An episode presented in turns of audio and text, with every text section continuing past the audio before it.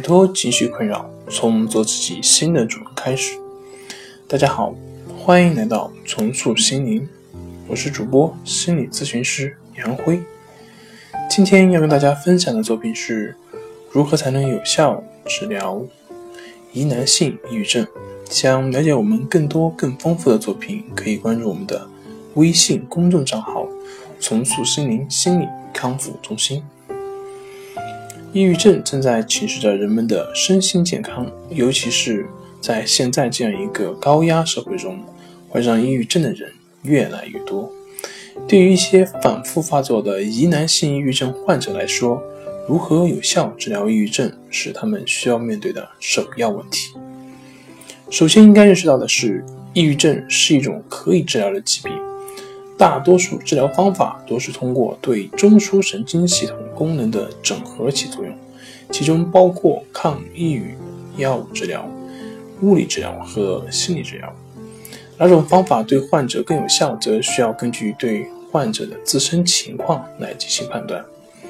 在进行治疗的同时，患者还应学会缓解精神压力，这样才能更快、更好地恢复健康。如何缓解精神压力呢？那么，下面介绍几个小方法。第一个，发笑、幽默和自我解嘲。当处于尴尬难堪的困境时，用不自主的发笑或故意开玩笑、说俏皮话等作为自我解嘲，以减轻精神紧张的程度。第二个，轻快舒畅的音乐。轻快舒畅的音乐不仅能给人美的熏陶和享受，而且还能使人的精神得到放松。因此，人们在紧张的工作和学习之余，不妨多听听音乐，让优美的乐曲来化解精神的疲惫。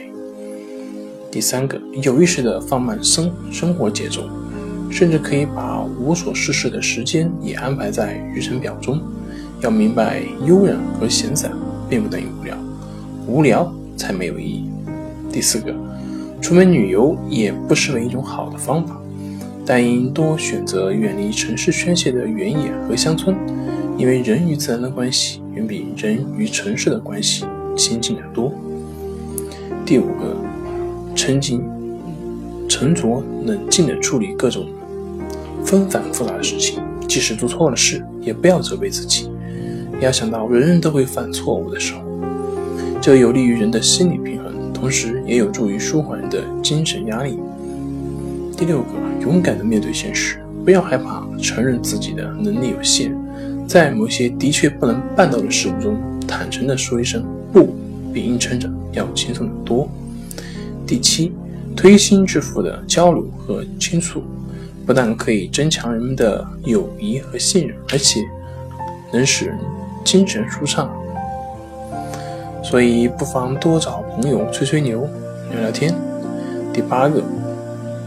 既然昨天以及以前的日子都过来了，那么今天以及以后的日子也一定会安然度过。因此，不妨豁达、开朗和乐观一些。这不仅可以有效缓解和消除精神紧张压力，同时也对健康大有裨益。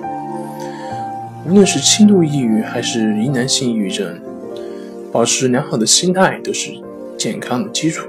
但对于反复发作的抑郁症患者来说，接受专业的心理治疗显得更加重要。